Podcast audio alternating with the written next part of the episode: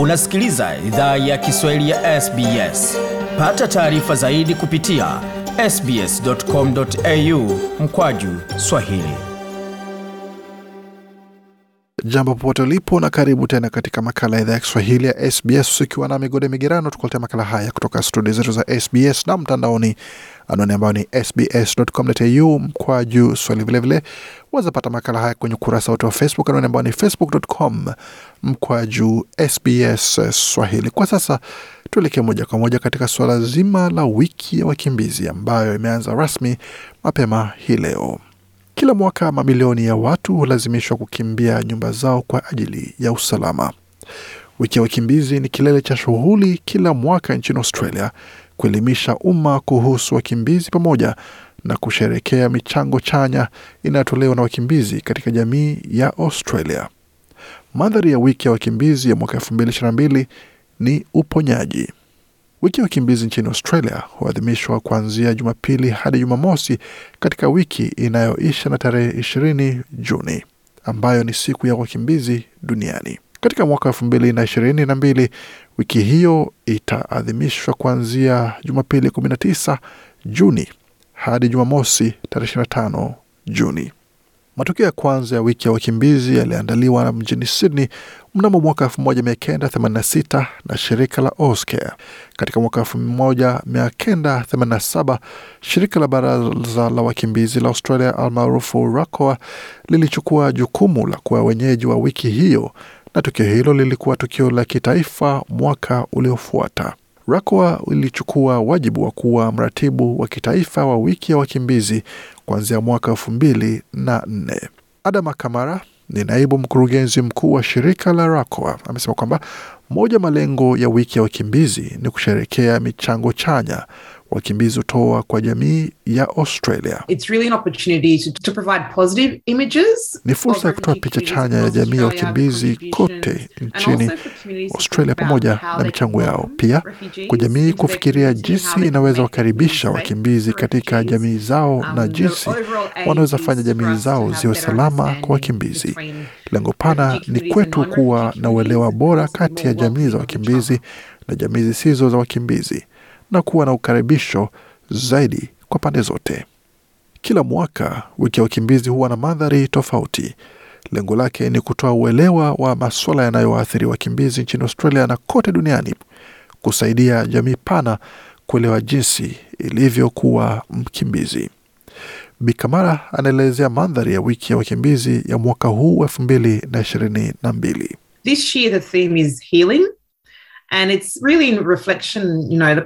Mwaka huu mandhari ni uponyaji na inamulika miezi kumi na mbili iliyopita ambayo ilikuwa changamoto kubwa kwa kila mtu kote duniani. Uviko umetuonyesha umuhimu wa kuwa na uhusiano wa kibinadamu na jinsi ni muhimu kwa mahusiano hayo na jinsi tendo dogo la ukarimu linaweza fanya utofauti kubwa katika maisha ya mtu mwingine. Oliver Slewa ni mwanasheria mjini Sydney. Yeye pia ni mmoja wa mabalozi wa wiki ya wakimbizi. Alikuwa ndani ya familia ya wa Asiria nchini Iraq na alisafiri kupitia nchi kama Jordan, Uturuki na Greece kama mkimbizi kabla ya kupata mahali salama nchini Australia katika mwaka 1994. Bwana Sleva amesema kwamba kiwewe cha vizazi kinaweza chukua miaka mingi kupungua, ila uponaji wanawezekana punde wakimbizi wanapoanza safari yao ya makazi. Anaamini kipengele muhimu cha uponaji kwa wakimbizi ni uthabiti, kama anavyoelezea hapa. The traumatic experiences that they faced fleeing to war-torn countries, Matukio ya kiwewe waliokabili walipokuwa wakikimbia vita nchini kwao kwa ndani ya kambi za wakimbizi, kuwa ndani ya boti kwa siku kadhaa, usiku kadhaa na kukwama ndani ya boti.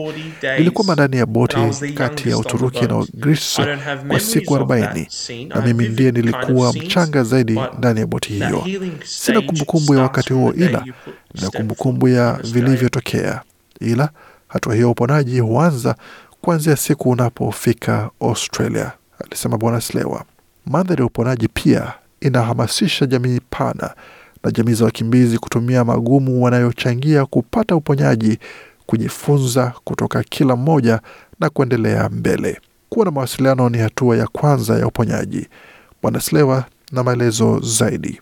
I think in healing comes talking to others, sharing your stories. Nadhani um, uponyaji huja kwa kuzungumza na wengine, kuchangia hadithi zako, uh, kuweza kujadili safari hiyo bila upendeleo, na la muhimu ni kukubaliwa. Kukubaliwa, kukiri na nadhani kuheshimiwa husaidia mchakato wa uponyaji. Yote haya huja kupitia mtu huyo kuwa na ustahimilivu wa kuweza fanya kila kitu. Kuna miradi mingi na shughuli ambazo Rakwa husimamia katika wiki ya wakimbizi na baada ya wiki hiyo. Face to face au ana kwa ana ni moja miradi ambayo huandaliwa katika wiki ya wakimbizi. Mradi huo unahusu mawasiliano na mafunzo yanayotolewa na mabalozi wa shirika la Rakoa. Wazungumzaji wenye asili ya ukimbizi huchangia hadithi binafsi za safari zao wakitafuta usalama na kuwapa wanafunzi fursa za kujifunza kuhusu wakimbizi, uzoefu wao na michango yao kwa Australia. Bwana Sleva anaelezea umuhimu wa mradi huu. And as part of the face to face program through Refugee Council of Australia, Kama sehemu ya mradi wa face to face kupitia shirika la baraza la wakimbizi wa Australia, Week, wakati wa wiki ya wakimbizi, kabla na baada ya wiki ya wakimbizi, kind of huwa na sehemu muhimu kuwa aina ya gari ya kuchangia taarifa muhimu kuhusu makazi, hali muhimu ambayo wakimbizi huchangia mchango chanya, pamoja na hadithi za mafanikio ambazo wakimbizi wengi wameleta Australia. Taarifa hizo huandaliwa kwa wanafunzi wa shule za msingi na sekondari na walimu na makundi yenye nia. Naibu mkurugenzi mtendaji wa RACOA Adama Kamara amesema kwamba lengo la shughuli hizo ni kuondoa dhana potovu kuhusu wakimbizi. Bi Adama na maelezo zaidi.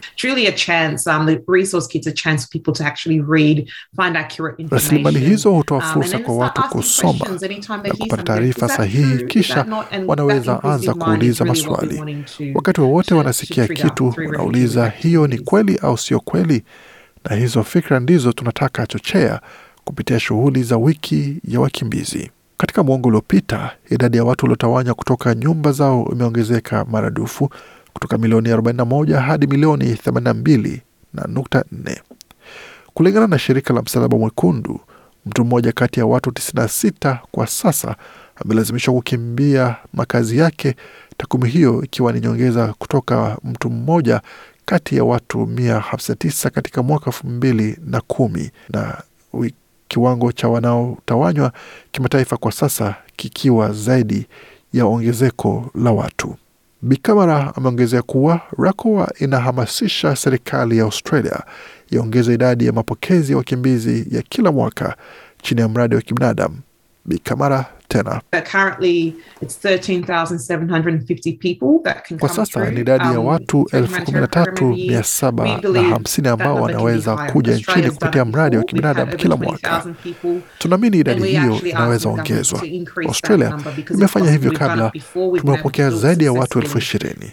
Tunaomba serikali iongeze idadi hiyo, na tumefanya hivyo kabla na tulifanikiwa. Kando na ombi hilo, shirika la RACOA linaomba serikali itoe makazi kwa wakimbizi na waomba hifadhi ambao wana viza za ulinzi wa mpito.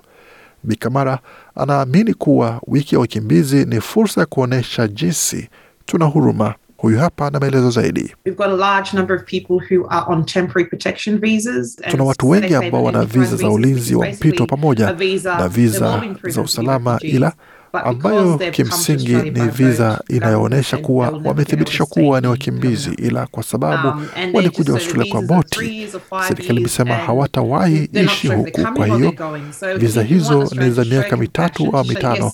na hawana uhakika kama wanakuja au wanaenda. you know, up to 10 Nadhani tunataka Australia ionyeshe huruma, iseme ndiyo, nyinyi ni wakimbizi, mmekuwa nchini humu, baadhi yenu kwa miaka kumi, mnaweza baki. Kwa upande wake, balozi wa RACOA Oliver Slewa amesema kwamba ana fahari kujiita mkimbizi hadi leo. Daima alitaka chagua taaluma ambayo anaweza tumia kutoa mchango kwa jamii na kuwasaidia wakimbizi wengine katika mchakato wao wa makazi nchini Australia. Bwana Slewa na maelezo zaidi. And my dream to become a lawyer was to help those who were struggling, for those who were Ndoto yangu ya kuwa mwanasheria ilikuwa kuwasaidia wasiojiweza, wale ambao wanasubiri miaka mingi, miezi na masiku, na kwa muda unaoongezeka ambako maisha yao hayana mwelekeo. Kama watakuja Australia au wataenda nchi nyingine au wako Australia na wanajaribu kuomba ukimbizi So na makazi. Kwa hiyo nilitaka toa mchango katika njia ya kibinadamu na kisheria, Bwana Slewa alisema. Na iwapo umekuja nchini Australia kama mkimbizi na ungependa kuchangia hadithi yako kuhusu hali ya maisha yako ilivyo kwa sasa na jinsi imebadilika, uweze ukatuandikia kwa barua pepe ukipenda, anaandikiwa ni swahili.program. Vilevile unaweza ukachangia hadithi yako nasi kwenye ukurasa wetu wa Facebook, facebook.com mkwaju SBS Swahili na kama ungependa kushiriki katika matukio ya wiki ya ukimbizi ama ungependa kuweza kutazama yanayohusika katika wiki ya ukimbizi, basi unaweza kupata taarifa zaidi kuhusu wiki ya wakimbizi kwenye tovuti hii www.refugeeweek.org.au. Tunatumai kwamba umepata uelewa zaidi kuhusu yale ambayo anahusika katika wiki ya wakimbizi kupitia makala haya ambayo tumekuletea kutoka studio zetu za SBS. Makala yaliandaliwa na waandishi wetu Rosa Hermian na Gode Migerano. Hii ni idhaa ya Kiswahili ya SBS. Penda, shiriki, toa maoni. Fuatilia idhaa ya Kiswahili ya SBS kwenye Facebook.